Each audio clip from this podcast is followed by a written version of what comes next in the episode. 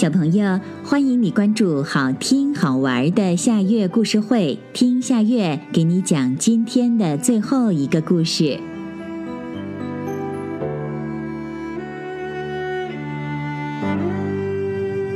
工匠小熊。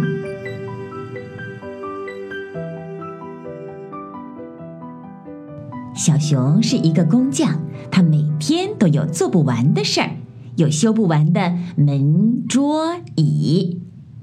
有一天，小熊提着工具箱，骑着车，高兴地哼着歌向森林骑去。他刚给母鸡妈妈修完了屋子，又接到山羊伯伯的电话，让他去修窗户。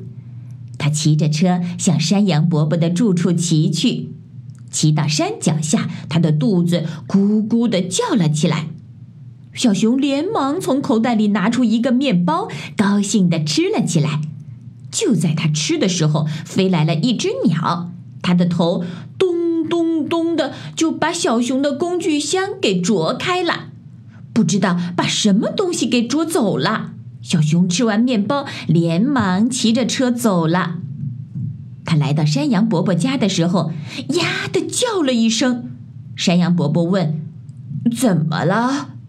小熊说：“钉子一个都没有了。”山羊伯伯又说：“会不会掉在什么地方了？”小熊拍了一下脑袋，又来到了山脚下吃面包的地方。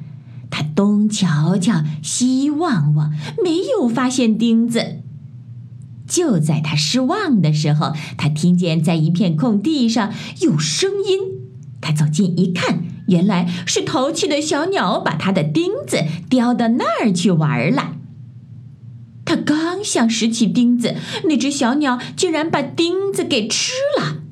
小熊冒了一身的冷汗，连忙用最快的速度又来到了山羊伯伯的家里，说：“山羊伯伯，一只小鸟把钉子给吃了。”山羊伯伯一看，笑了，说：“哦，它不会有事儿的，因为它体内有一种胃液，这种胃液可以把钉子融化掉。”小熊惊喜地问：“世界上有吃铁的鸟吗？”山羊伯伯说：“有啊，因为它们喜欢吃一些用铁做的小东西，所以它们叫吃铁鸟。”小熊心想，今天又明白了一件新鲜事儿，他高兴地手舞足蹈起来。好啦，今天的故事就到这里了。可是我还想听。